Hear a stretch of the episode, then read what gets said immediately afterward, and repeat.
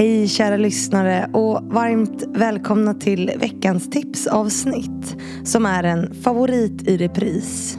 Vi släpper ju så enormt många avsnitt den här sommaren i och med valspecialen som jag hoppas ni verkligen tar er tiden att lyssna på.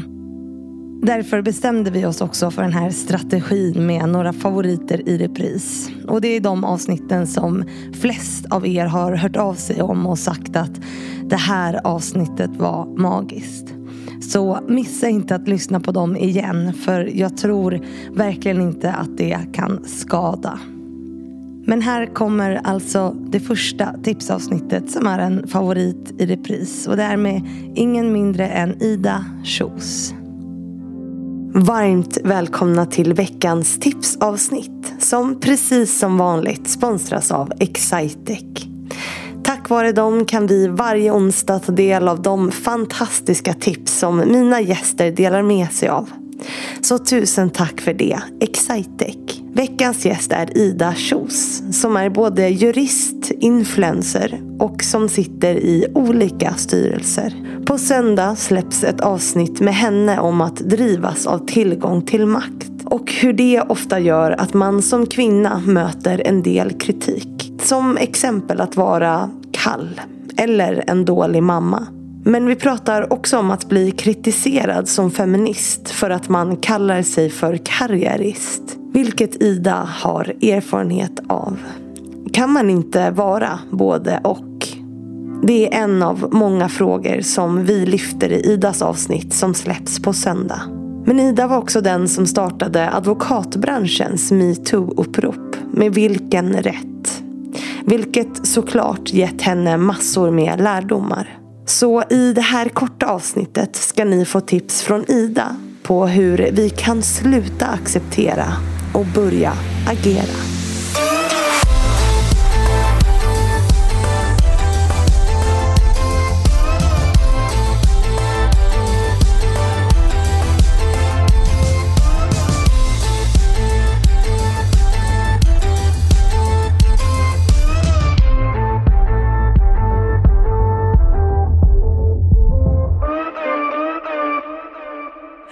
Då säger vi, vi inleder med ett skratt här, det är så trevligt. Hej och varmt välkommen till Ida Kjos. Tack Nu- Fanny, nu blev det rätt. Ja, jag, jag sa det som jag alltid har sagt, Kjos av en anledning, eller vad det nu blev.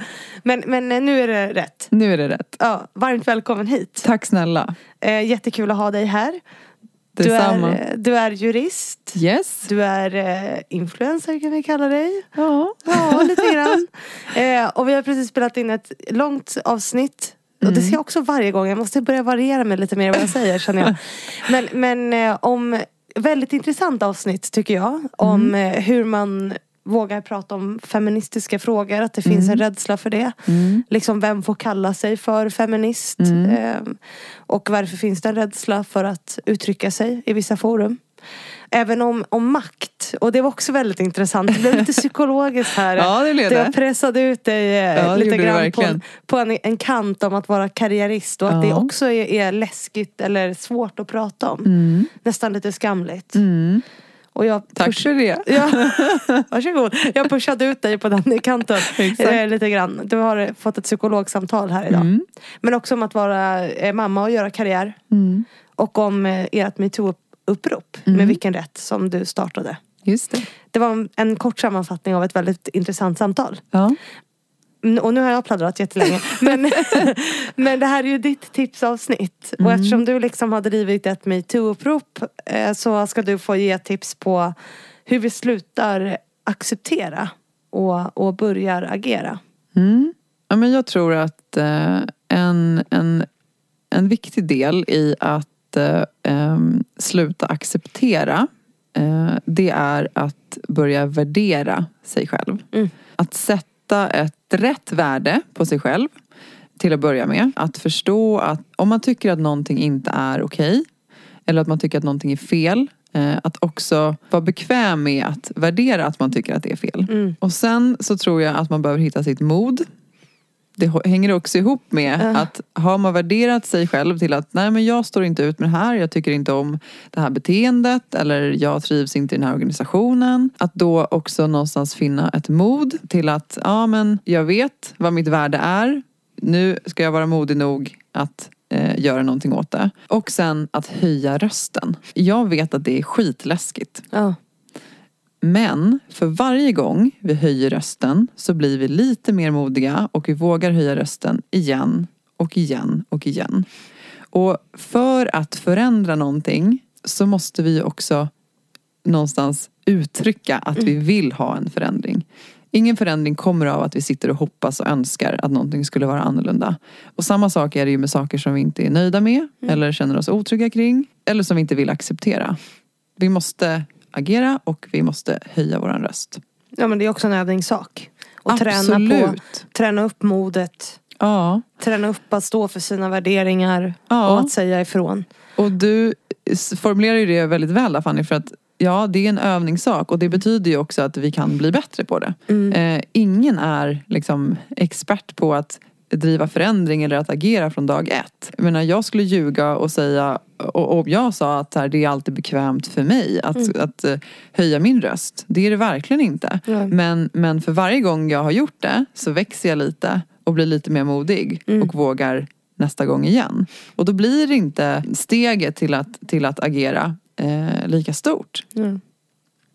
Och då kommer vi också, och det gör vi ju under vårt samtal eh, som släpps på söndag, också pratar vi mycket om makt. Mm. Och vad det ger för privilegier Mm. eh, och varför det är viktigt att kvinnor pratar om makt. Mm. För jag tänker att ju mer makt du har, desto inom situationstecken lättare är det ju också att höja sin röst. Så är det verkligen. Eh, och att det blir mer eh, en annan plattform att stå på. Mm. Ja. Så är det verkligen. Alltså allt hänger ihop. Eh, Så Allt lyssna hänger på ihop. söndag helt enkelt. Men, men eh, nu är du här som förebild idag. Och man brukar ju få ge, säga när man är här som förebild vad man själv har för, för förebild. Har du några sådana? Ja, men, jag tycker det är svårt att säga så här, någon, någon specifik person. Jag har många personer i mitt liv som, som jag ser upp till. Men för mig är liksom, en förebild är en person som, som vågar säga sin sanning. Mm. Som vågar stå upp för sig själv. Och kanske även när liksom, rösten darrar eller gråten trycker på, stå kvar. Det är för mig som det mod eh, och det är någonting som, som jag inspireras väldigt mycket av. Mm. Eh, och det kan vara allt ifrån att säga till på mötet när du märker att en kollega blir felfördelad. Eller att eh, visa civilkurage på tunnelbanan. Så de som vågar stå upp för sig i det lilla. Ja, det, Och det stora, är men- mina idoler. Mm. Mm. Vad jag sammanfattade eh, åt dig här nu. Det gjorde du, det var precis så det var. så tack. Men då säger vi tusen tack för att du har varit här. Tack och så snälla, Fanny. säger vi åt de som lyssnar nu att lyssna på söndag. tack. Och tusen tack till alla er som lyssnat på veckans tipsavsnitt. Jag hoppas att ni får en fortsatt bra vecka och sen så hörs vi ju på söndag igen.